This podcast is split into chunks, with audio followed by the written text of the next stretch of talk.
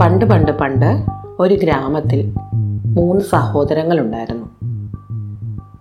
ഏറ്റവും മൂത്ത ആൾ ഒരു വലിയ പണക്കാരനാണ്.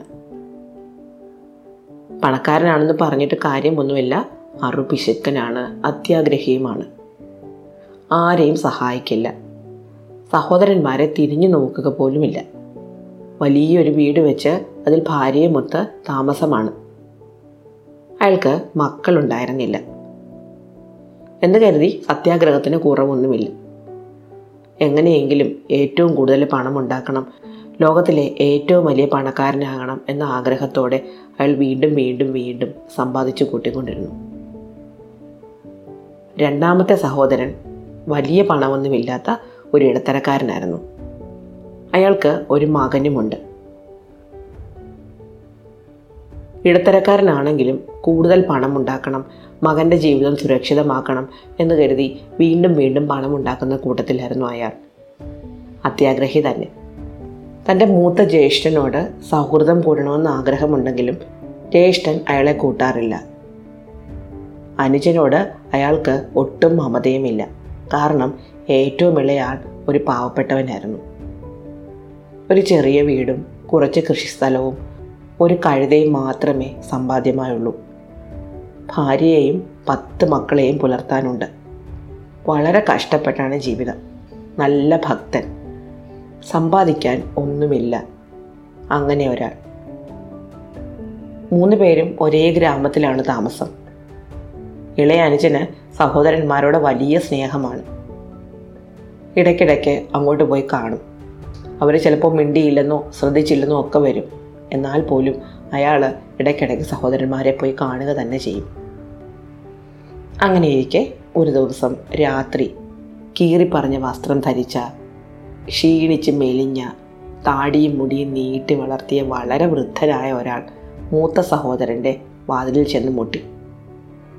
എന്നിട്ട് പറഞ്ഞു ഞാനൊരു വഴിപോക്കനാണ്. നേരെ ഒത്തിരി ഇരട്ടി നല്ല മഞ്ഞുവീഴ്ചയുമുണ്ട്. ഞാനിവിടെ ഒന്ന് കിടന്നോട്ടെ ഇന്ന് രാത്രി. മൂത്ത സഹോദരൻ പറഞ്ഞു ഇല്ല ഇല്ല എന്റെ വീട്ടിൽ ഞാൻ അപരിചിതരെ അനുവദിക്കുകയില്ല. ഇത് ഒരു സത്രമൊന്നുമല്ല. വഴിയിൽ കൂടെ പോകുന്നവരെയൊക്കെ വിളിച്ചു കിടത്താൻ താങ്കൾ മറ്റെവിടേക്കെങ്കിലും പൊയ്ക്കോളൂ. ഇവിടെ എന്തായാലും താങ്കളെ പ്രവേശിപ്പിക്കാൻ പോകുന്നില്ല. ഇതും പറഞ്ഞ് അയാൾ വാതിൽ വലിച്ചടച്ചു. വഴിപോക്കൻ രണ്ടാമത്തെ സഹോദരന്റെ വീട്ടിൽ ചെന്നു. വാതിലിൽ മുട്ടി. സഹോദരൻ വന്ന് വാതിൽ തുറന്നു. ജ്യേഷ്ഠൻ പെരുമാറിയതിനേക്കാൾ ക്രൂരമായി അയാൾ ആ വൃദ്ധനോട് പെരുമാറി. അയാൾ വീണ്ടും മൂന്നാമത്തെ അനുജന്റെ അടുത്തെത്തി. വാതിലിൽ മുട്ടി. വാതിൽ തുറന്ന അയാൾ ക്ഷീണിതനായി വൃദ്ധനെ അകത്തേക്ക് ക്ഷണിച്ചു. കുടിക്കാൻ വെള്ളവും കഴിക്കാൻ ഭക്ഷണവും കൊടുത്തു. വൃദ്ധൻ പറഞ്ഞു കുഞ്ഞെ ഞാൻ വളരെയധികം ക്ഷീണിച്ചു. എനിക്ക് രാത്രി ഇനി യാത്ര ചെയ്യാൻ വയ്യ. ഞാൻ ഇവിടെ കിടന്നോട്ടെ. അയാൾ പറഞ്ഞു ഇത് ചെറിയ വീടാണ്. സൗകര്യങ്ങൾ കുറവാണ്. നല്ല തണുപ്പുമുണ്ട്. എന്തായാലും അടുപ്പിനടുത്ത് ഞാൻ താങ്കൾക്കൊരു കിടക്ക വിരിക്കാം. അപ്പോൾ നല്ല ചൂട് കിട്ടുമല്ലോ. പ്രായമുള്ള ആൾക്കാർക്ക് തണുപ്പ് അത്ര നല്ലതല്ല. അയാൾ നെരിപ്പോടിനടുത്ത് ഒരു കിടക്ക വിരിച്ചു. വൃദ്ധനെ അവിടെ കിടത്തി. കൊള്ളാവുന്നതിൽ നല്ല പുതപ്പ് അയാൾക്ക് കൊടുത്തു. കിടക്കാൻ നേരം വൃദ്ധൻ പറഞ്ഞു കുഞ്ഞെ ഞാൻ വന്നത് ഒരു കുതിരവണ്ടിയിലാണ്. ആ കുതിരവണ്ടി പുറത്തുണ്ട്. എന്റെ കുതിര മഞ്ഞുകൊണ്ട് ചത്തുപോയാലോ? അയാൾ പറഞ്ഞു അങ്ങ് പേടിക്കണ്ട. ഞാൻ ആ കുതിരയെ എന്റെ കഴുതയുടെ കൂടെ കെട്ടിക്കോളാം. അയാൾ പുറത്ത് ചെന്ന് നോക്കുമ്പോൾ ചെറിയൊരു കുതിരവണ്ടിയാണ്. ഒരു ക്ഷീണിച്ച കുതിരയും. അയാൾ ആ കുതിരയെ വലിച്ചുകൊണ്ട് വന്ന് തന്റെ കഴുതയുടെ അടുത്ത് കെട്ടി. അവരുടേത് ഒരു ചെറിയ തൊഴുത്തായിരുന്നു. അവിടെ ഒരു കഴുതയ്ക്കും കുതിരയ്ക്കും കൂടി നിൽക്കാനുള്ള സ്ഥലമില്ലായിരുന്നു. അതുകൊണ്ട് അയാൾ കഴുതയെ പുറത്തിറക്കി കെട്ടിയിട്ട് കുതിരയെ അകത്ത് നിർത്തി. പ്രായമായ കുതിരയല്ലേ? അതിന് എന്തെങ്കിലും അസുഖം വന്നാലോ? പിറ്റേന്ന് രാവിലെ വൃദ്ധൻ എഴുന്നേറ്റു. അയാളോട് പറഞ്ഞു കുഞ്ഞെ നിന്റെ ആതിഥ്യം വളരെ നല്ലതായിരുന്നു. നല്ല ഭക്ഷണം ചൂടുള്ള പുതപ്പ്. എന്റെ കുതിരയ്ക്കും നീ അഭയം തന്നു. അതുകൊണ്ട് എന്റെ വീട്ടിൽ നീ ഒരു ദിവസം വിരുന്നിന് വരണം. ആതിഥേയൻ പറഞ്ഞു അയ്യോ എനിക്ക് തീരെ സമയമില്ല. ഞാൻ നല്ലവണ്ണം കഷ്ടപ്പെട്ടിട്ടാണ് എന്റെ മക്കളെ പോറ്റുന്നത്. അതിനിടയ്ക്ക് എങ്ങോട്ടും പോകാൻ സമയമില്ല. ഞാൻ ചെയ്തത് എന്റെ കടമയാണ്. അതിനങ്ങ് പ്രത്യുപകാരമൊന്നും ചെയ്യേണ്ടതില്ല. വൃദ്ധൻ പറഞ്ഞു അതല്ല നീ ഒരു ദിവസം എന്റെ വീട്ടിൽ വന്ന് താമസിക്കുക തന്നെ വേണം. എന്റെ വീട് കണ്ടുപിടിക്കാൻ വളരെ എളുപ്പമാണ്. ഞാൻ പോകുന്ന കുതിരവണ്ടിയുടെ ചക്രങ്ങൾ മണ്ണിൽ ആഴ്ന്നു കിടക്കും. സാധാരണ ചക്രങ്ങളെക്കാൾ വീതിയുള്ള ചക്രങ്ങളാണ് എന്റെ കുതിരവണ്ടിക്ക്. അതുകൊണ്ട് നിനക്കത് പെട്ടെന്ന് തിരിച്ചറിയാൻ പറ്റും. ആതിഥേയൻ സമ്മതിച്ചു. ഒരു ദിവസം ചെല്ലാം എന്ന് വാക്ക് കൊടുത്തു. അതോടെ വൃദ്ധൻ പോകാനിറങ്ങി. അയാൾ തന്റെ കുതിരവണ്ടിയിൽ കയറി. അപ്പോഴാണ് പകൽ വെളിച്ചത്തിൽ ആതിഥേയനും കുടുംബവും തങ്ങളുടെ അതിഥിയെ കണ്ടത്. വളരെ ഐശ്വര്യമുള്ള പ്രകാശം സ്ഫുരിക്കുന്ന മുഖത്തോടെയുള്ള ഒരു വൃദ്ധൻ. അദ്ദേഹത്തിന്റെ കുതിര തൂവെള്ളയായിരുന്നു രാത്രിയിൽ കണ്ടതുപോലെ വലിയ ആരോഗ്യക്കുറവൊന്നും അതിന് തോന്നിയില്ല. അയാൾ കുതിരവണ്ടിയിൽ കയറിയതും കുതിര അയാളെ വലിച്ചുകൊണ്ട് അപ്പോൾ തന്നെ റോഡിലൂടെ യാത്ര തുടർന്നു. അധികനേരം അതിഥിയെ നോക്കിക്കൊണ്ട് നിൽക്കാൻ സമയമില്ലാത്തതിനാൽ പാവപ്പെട്ട കൃഷിക്കാരൻ തന്റെ ജോലി തുടങ്ങാൻ വേണ്ടിയിട്ട് തൊഴുത്തിലേക്ക് ചെന്നു. കഴുതയെ അഴിച്ചു. പാടത്തേക്ക് പോകണം. അപ്പോഴുണ്ട് തൊഴുത്തിനുള്ളിൽ എന്തോ കിടന്ന് തിളങ്ങുന്നു. അയാൾ ചെന്ന് നോക്കുമ്പോൾ നാല് കുതിരലാടങ്ങളാണ് സ്വർണം കൊണ്ടുള്ളത്. അയാൾ അമ്പരന്ന് പോയി. ഒരു ഭിക്ഷക്കാരനെ പോലെ തോന്നിച്ച വളരെ ക്ഷീണിതനായ വൃദ്ധനും അദ്ദേഹത്തിന്റെ വളരെ മെലിഞ്ഞ കുതിരയ്ക്കും ഒരു സ്വർണ ലാടമുണ്ടായിരുന്നു എന്നത് അയാൾക്ക് വലിയ അത്ഭുതകരമായി തോന്നി.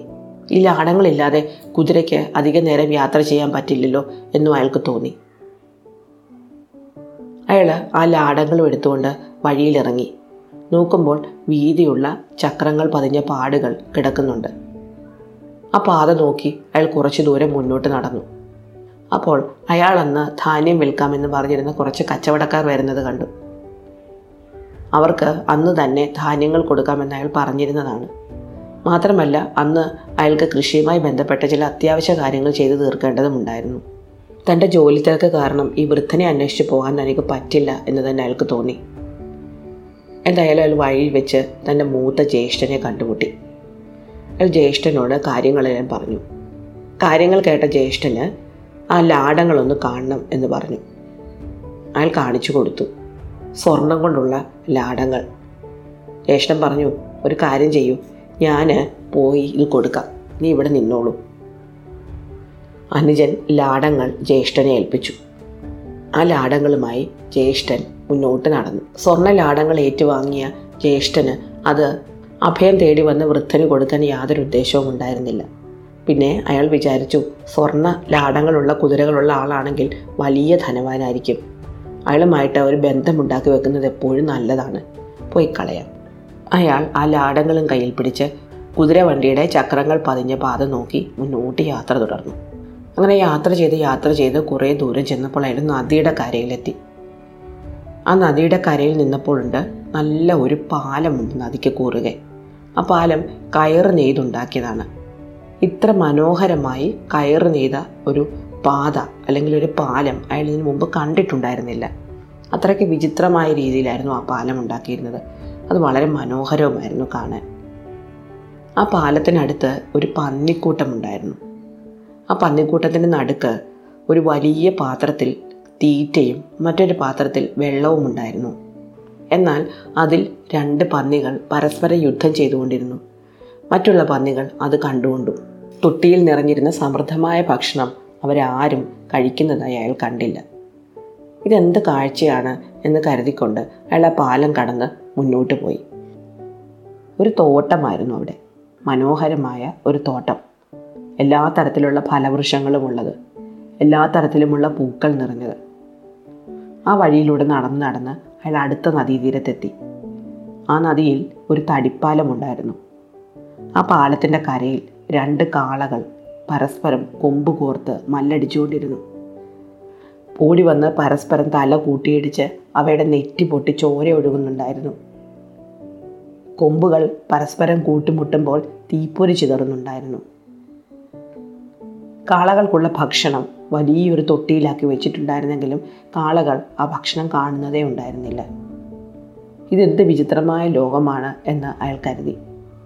അയാൾ മുന്നോട്ട് നടന്നു. പാലം കടന്ന് വീണ്ടും മുന്നോട്ട്. തോട്ടം കൂടുതൽ മനോഹരമായി വന്നു. നേരത്തെ കണ്ട തോട്ടത്തിൽ ഉണ്ടായിരുന്നതിനേക്കാൾ കൂടുതൽ ഫലങ്ങൾ അതിനേക്കാൾ കൂടുതൽ പുഷ്പങ്ങൾ. ചെന്ന് നിന്നത് ഒരു ഇരുമ്പ് പാലത്തിനടുത്താണ്. മനോഹരമായ കൊത്തുപണികൾ ചെയ്ത ഒരു ഇരുമ്പ് പാലം.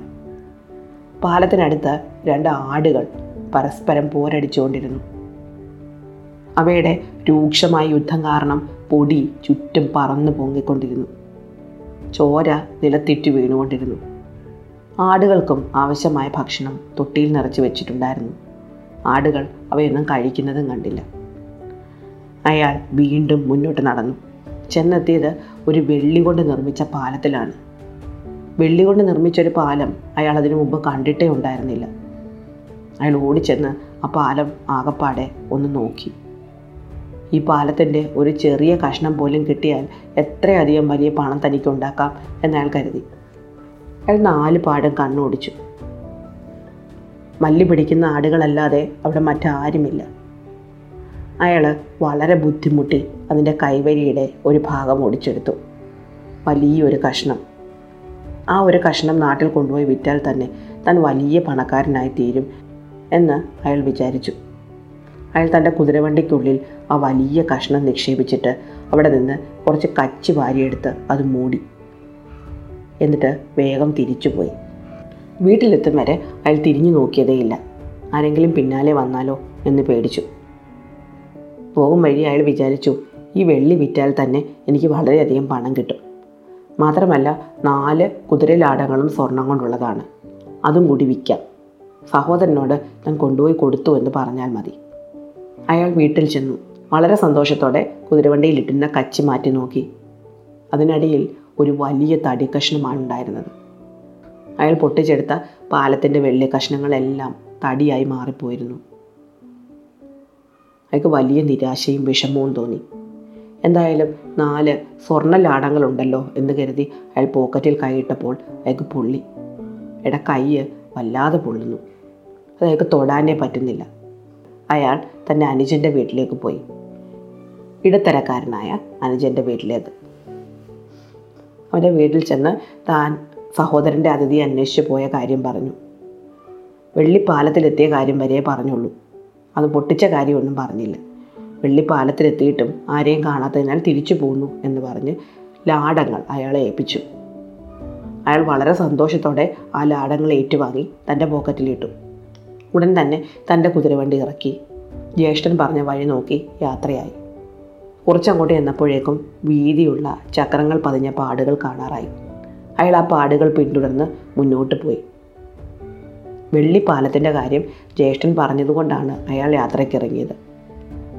ആദ്യം കയറ് പിന്നെ തടി പിന്നെ ഇരുമ്പ് പിന്നെ വെള്ളി. അടുത്തത് എന്തായാലും സ്വർണമായിരിക്കും. അതിനടുത്ത് മുത്തും പവിഴവുമായിരിക്കും എന്നയാൾക്ക് ഉറപ്പുണ്ടായിരുന്നു. തനിക്കതെല്ലാം വാരിയെടുക്കണം എന്ന് കരുതി ഒരുപാട് സഞ്ചികളും കൊണ്ടാണ് അയാൾ യാത്ര തിരിച്ചത്. ജ്യേഷ്ഠൻ കണ്ട കാഴ്ചകളെല്ലാം അയാൾ കണ്ടു. വെള്ളിപ്പാലത്തിനടുത്തെത്തി. വെള്ളിപ്പാലത്തിൽ നിന്ന് അയാൾ വീണ്ടും മുന്നോട്ട് പോയി. അയാൾ പ്രതീക്ഷിച്ചതുപോലെ തന്നെ സ്വർണപ്പാലത്തിനടുത്തെത്തി. സ്വർണപ്പാലത്തിനടുത്ത് ഒരു മനുഷ്യൻ ഉറക്കം നിലവിളിക്കുന്നുണ്ടായിരുന്നു. നീണ്ട താടിയും മുടിയുമൊക്കെയുള്ള ഒരാൾ. അയാളുടെ രണ്ട് വശത്ത് നിന്നും ഓരോ കാളകൾ അയാളുടെ മുടി തിന്നുന്നുണ്ടായിരുന്നു. കാളകൾ മുടി വലിച്ചു പറിക്കുന്നത് കാരണം വേദന കൊണ്ട് അയാൾ നിലവിളിച്ചുകൊണ്ടേയിരുന്നു. ഇതെന്ത് വിചിത്രമായ കാഴ്ചയാണ് എന്നയാൾ കരുതി. എന്തായാലും അയാൾ വീണ്ടും മുന്നോട്ട് നടന്നു. സ്വർണപ്പാലത്തിനപ്പുറം മുത്തും പവിഴവുമുള്ള ഒരു സ്ഥലം ഉണ്ടായിരിക്കും എന്ന് തന്നെ അയാൾ വിചാരിച്ചിരുന്നു. ചെന്നപ്പോൾ നേരാണ്. മുത്തും പവിഴവും തന്നെയാണ്. അവിടെ കുറേ ആൾക്കാരുമുണ്ട്. ഒരാൾ ഒരാപ്പിൾ മരത്തിന്റെ ചുവട്ടിലിരുന്ന് വിശന്ന് നിലവിളിക്കുകയാണ്. മരത്തിലാണെങ്കിൽ നിറയെ ആപ്പിളുകളുമുണ്ട്. പക്ഷേ അയാൾ ഓരോ ആപ്പിൾ പറിച്ച് വായിൽ വെക്കുമ്പോഴും ആപ്പിൾ ചാരമായി മാറിക്കൊണ്ടിരുന്നു. അവിടുത്തെ മരങ്ങളിലെല്ലാം നിറയെ ഫലങ്ങളുണ്ടായിരുന്നു. പക്ഷെ ആ മനുഷ്യന് ഒന്നും കഴിക്കാൻ പറ്റുന്നുണ്ടായിരുന്നില്ല. ഏത് ഫലം പറിച്ച് അയാൾ വായിൽ വെച്ചാലും അതെല്ലാം ചാരമായി പോയിക്കൊണ്ടിരുന്നു. ഈ കാഴ്ച കണ്ടുകൊണ്ട് അങ്ങോട്ട് ചെന്ന രണ്ടാമത്തെ സഹോദരന് ഒരു പേടിയൊക്കെ തോന്നി. അയാൾ വീണ്ടും മുന്നോട്ട് നടന്നു. എന്താണ് മുന്നോട്ട് വരാൻ പോകുന്നതെന്ന് അറിയണമല്ലോ. അപ്പോഴുണ്ട് ഒരു സ്ത്രീ ദാഹിക്കുന്നേ എന്ന് പറഞ്ഞ് നിലവിളിക്കുന്നു. അവരൊരു അരുവിയുടെ കരയിലായിരുന്നു ഇരുന്നിരുന്നത്. പക്ഷേ അവർ വെള്ളം കുടിക്കാൻ വേണ്ടി പാത്രവുമായി കൈ നീട്ടുമ്പോഴൊക്കെ അരുവി പിന്നോട്ട് പോയിക്കൊണ്ടിരുന്നു. അവിടെ ഒരു കിണറുമുണ്ടായിരുന്നു ആ കിണറ്റിൽ നിന്ന് വെള്ളം കോരി കുടിക്കാൻ വേണ്ടി വായിലൊഴിക്കുമ്പോൾ ആ വെള്ളമെല്ലാം ആവിയായി മാറിക്കൊണ്ടിരുന്നു. എന്തായാലും കാഴ്ചകൾ കണ്ടത് മതി എന്നയാൾ കരുതി. താൻ കൊണ്ടുവന്ന സഞ്ചികളിൽ ആവിടുന്നിടത്തോളം മുത്തും പൗഴവും വാരം നിറച്ചു. കുതിരവണ്ടിയിലിട്ട് അയാൾ അപ്പോൾ തന്നെ അവിടുന്ന് കടന്നു. അയാൾ വളരെ വേഗമാണ് തന്റെ കുതിരയെ ഓടിച്ചത്. താൻ ലോകത്തിലെ ഏറ്റവും വലിയ പണക്കാരനായി മാറിയിരിക്കുന്നു എന്ന ചിന്ത അയാളെ ഉന്മത്തനാക്കി. തന്റെ ജ്യേഷ്ഠനേക്കാളും എത്രയോ വലിയ പണക്കാരനാണ് താനിപ്പോൾ. കൊണ്ടുവന്ന സഞ്ചികളിൽ നിറയെ മുത്തും പവഴവും സ്വർണവുമാണ്. രാജാവിന് പോലുമില്ല ഇത്രയധികം സമ്പാദ്യം. അയാൾ സന്തോഷത്തോടെ വീട്ടിലെത്തി. കുതിരവണ്ടിയിൽ നിന്നിറങ്ങി നോക്കുമ്പോഴുണ്ട് കൊണ്ടുവന്ന സാധനങ്ങളെല്ലാം മണ്ണായി മാറിക്കഴിഞ്ഞിരിക്കുന്നു.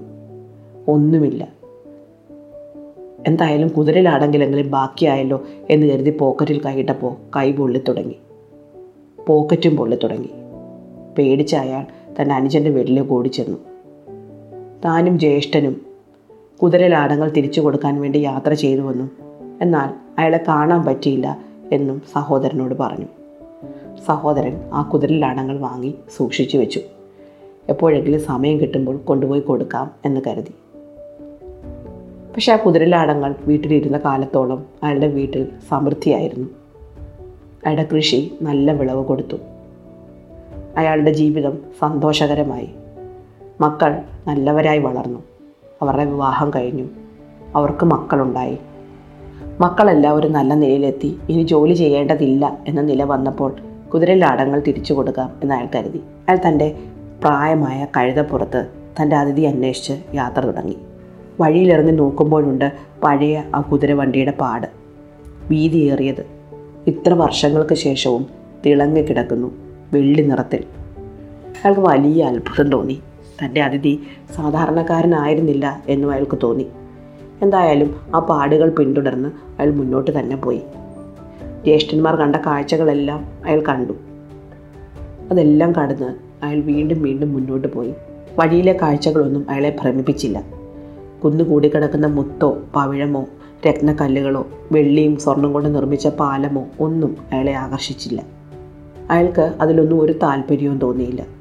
അയാൾക്ക് തന്റെ അതിഥിയെ കണ്ടെത്തുക അദ്ദേഹത്തിന്റെ മുതൽ തിരിച്ചു കൊടുക്കുക എന്നത് മാത്രമേ മനസ്സിലുണ്ടായിരുന്നുള്ളൂ. എന്തായാലും മുന്നോട്ട് നടന്ന് അയാളൊരു വലിയ ഗേറ്റിനടുത്തെത്തി. ഗേറ്റിൽ തൊട്ടതും തന്റെ അതിഥി ഓടി വരുന്നത് അയാൾ കണ്ടു. പണ്ട് കണ്ട അതേ രൂപം. ഇത്ര വർഷങ്ങൾക്ക് ശേഷവും ഒരു മാറ്റവുമില്ല. അദ്ദേഹം ഓടി വന്ന് വാതിൽ തുറന്ന് അയാളെ കൈ പിടിച്ച് അകത്തേക്ക് കൊണ്ടുപോയി. വളരെ സ്നേഹത്തോടെ ഉള്ളിൽ കൊണ്ടുപോയി ഇരുത്തി കുടിക്കാൻ വെള്ളവും കഴിക്കാൻ ഭക്ഷണവും കൊടുത്തു. എത്ര കാലമായിട്ട് ഇങ്ങനെ ഒരു അതിഥിക്ക് വേണ്ടി താൻ കാത്തിരിക്കുകയാണ് എന്ന് ആ വൃദ്ധൻ പറഞ്ഞു. അന്ന് പോന്നപ്പോൾ മുതൽ താങ്കൾ വരും എന്ന് ഞാൻ കരുതിയിരിക്കുകയായിരുന്നു. കൃഷിക്കാരൻ പറഞ്ഞു എന്റെ തിരക്കുകൾ കാരണം എനിക്ക് ഇത്ര വർഷവും വരാൻ പറ്റിയില്ല. നോക്കൂ താങ്കളുടെ കുതിരയുടെ കാലിൽ നിന്ന് വന്ന് വീണുപോയ ലാടങ്ങളാണിവ. ഇത് തിരിച്ചേൽപ്പിക്കണം എന്ന് കരുതി കൂടിയാണ് ഞാനിപ്പോൾ വന്നത്. വൃദ്ധൻ സന്തോഷത്തോടെ ആ ലാടങ്ങളെ ഏറ്റുവാങ്ങി. ഭക്ഷണമൊക്കെ കഴിഞ്ഞപ്പോൾ വൃദ്ധൻ കൃഷിക്കാരനായ തന്റെ അതിഥിയോട് പറഞ്ഞു ഇന്നിനി തിരിച്ചു പോകേണ്ട. നാളെ രാവിലെ പോയാൽ മതി. ഇന്ന് എന്റെ കൊട്ടാരത്തിൽ കിടക്കാം. പക്ഷെ അയാൾ പെട്ടെന്ന് തന്റെ കഴുതയെ പറ്റി ഓർത്തു. കഴുതയെ പുറത്ത് നിർത്തിയിരിക്കുകയാണ്. എന്ത് പറ്റിയെന്നറിയില്ല അയാൾ തന്റെ ആതിഥേയനോട് പറഞ്ഞു ഞാൻ ഇപ്പോൾ വരാം. എന്റെ കഴുത പുറത്ത് നിൽക്കുകയാണ്. അതിനെ കൂടി വിളിച്ചുകൊണ്ട് വരട്ടെ. അയാൾ വേഗം ഗേറ്റിന് പുറത്തിറങ്ങി. കഴുതയെ അവിടെ എങ്ങും കണ്ടില്ല. കഴുത വന്ന വഴിയെ തിരിച്ചു പോയി കാണും എന്ന് അയാൾക്ക് തോന്നി. അയാൾ കഴുതയെ അന്വേഷിച്ച് വന്ന വഴിയെ തിരിച്ചു നടന്നു. നടന്ന് നടന്ന് നടന്ന് അയാൾ അവസാനം തന്റെ ഗ്രാമത്തിൽ തന്നെ എത്തിച്ചേർന്നു. ചെന്നപ്പോൾ താൻ വിട്ടുപോകുന്ന ഗ്രാമമല്ല. അവിടെ എല്ലാം മാറിയിരിക്കുന്നു. പഴയ വീടുകളോ ആളുകളോ ഒന്നും കാണുന്നില്ല. അയാൾ തന്റെ വീടിരുന്ന സ്ഥലത്ത് ചെന്നു. അവിടെ ഒരു വലിയ വീടാണിപ്പോൾ. കൊട്ടാരം പോലെയുള്ള ഒന്ന്. അയാൾ വാതിലിൽ മുട്ടി. തുറന്നു വന്ന ആളോട് താൻ ആരാണെന്ന് പറഞ്ഞു. അയാൾ അമ്പരന്ന് പോയി. അയാൾ പറഞ്ഞു താങ്കൾ ഈ പറയുന്നത് എന്റെ മുത്തച്ഛന്റെ മുത്തച്ഛനെ പറ്റിയാണ്. വളരെ വർഷങ്ങൾക്ക് മുമ്പ് അദ്ദേഹം നാട് വിട്ടു പോയതാണ്. താൻ ഇന്നലെയാണല്ലോ പോയത് എന്ന് കൃഷിക്കാരൻ ചിന്തിച്ചു. പക്ഷേ പറയുന്ന അനുസരിച്ചിട്ട് താൻ പോന്നിട്ട് പത്തൊൻപത് കൊല്ലങ്ങൾ കഴിഞ്ഞിരിക്കുന്നു. തന്റെ മക്കളുടെയും മരുമക്കളുടെയും കൊച്ചുമക്കളുടെയും ഒക്കെ കാലം കഴിഞ്ഞിരിക്കുന്നു. തന്റെ കൊച്ചുമക്കളുടെ കൊച്ചുമക്കളാണ് ഇപ്പോൾ ഈ വീട്ടിൽ താമസിക്കുന്നത്. അവർക്കും കൊച്ചുമക്കളായിട്ടുണ്ട്. തന്റെ കഴുതയും അയാൾക്ക് കണ്ടുപിടിക്കാൻ പറ്റിയില്ല. അയാൾക്ക് പ്രത്യേകിച്ച് ഒന്നും തോന്നിയില്ല. സങ്കടമോ സന്തോഷമോ ഒന്നും. അയാൾ വന്ന വഴിയെ തിരിച്ചു നടന്നു. നടന്ന് നടന്ന് ഗേറ്റിനടുത്തെത്തി. സൗമ്യനായ വെള്ളത്താടിയും മുടിയുമുള്ള പ്രകാശം സ്ഫുരിക്കുന്ന കണ്ണുകളുള്ള മനുഷ്യൻ അയാളെ കാത്ത് അവിടെ തന്നെ നിൽപ്പുണ്ടായിരുന്നു. രണ്ട് കൈകളും നീട്ടി അദ്ദേഹം കൃഷിക്കാരനെ വരവേറ്റു. കൈ പിടിച്ച് വീണ്ടും കൊട്ടാരത്തിനുള്ളിലേക്ക് കൊണ്ടുപോയി. ഇങ്ങോട്ട് വരുന്ന വഴിക്ക് നിങ്ങൾ കണ്ടില്ലേ? പന്നികളെയും കാളകളെയും ആടുകളെയും ഒക്കെ സ്വത്തിനും പണത്തിനും വേണ്ടി പരസ്പരം പോര് കൂടുന്ന മനുഷ്യരാണ് അവരെല്ലാവരും. ഒരാളുടെ മുടി കാളകൾ കടിച്ചു വലിക്കുന്നത് നിങ്ങൾ കണ്ടില്ലേ? സ്വന്തം ലാഭത്തിനു വേണ്ടി അയൽക്കാരന്റെ മുതൽ പിടിച്ചെടുത്ത ഒരാളാണത്. അത്യാഗ്രഹവും കുടിലതയും ക്രൂരതയും ദുഷ്ടതയും ഒക്കെയുള്ള ആൾക്കാരെയാണ് നിങ്ങൾ പോകുന്ന വഴിയിലുടനീളം നിങ്ങൾ കണ്ടത്. ജന്മങ്ങളോളം അവർ അനുഭവിക്കുന്ന ശിക്ഷയാണത്. അവയെല്ലാം കടന്നു പോകുന്ന നീ ഏറ്റവും നിർമ്മലനാണ്. നിനക്ക് എന്റെ മടിത്തട്ടിലാണ് എന്നും സ്ഥാനം. വൃദ്ധൻ പെട്ടെന്ന് വളർന്നു. ദിവ്യനായ ഭീമാകാരനായ ഒരു രൂപമായി മാറി. കൃഷിക്കാരനെ അദ്ദേഹം തന്നെ മടിയിലെടുത്തു വെച്ചു. ഒരു അമ്മയുടെ മടിയിൽ കുഞ്ഞെന്ന പോലെ വളരെ സ്വസ്ഥനായി കൃഷിക്കാരൻ ആ മടിയിൽ കിടന്ന് ഉറങ്ങാൻ തുടങ്ങി. ശാന്തനായി. ഇഷ്ടമായോ കഥ? അടുത്ത കഥ അടുത്ത ദിവസം.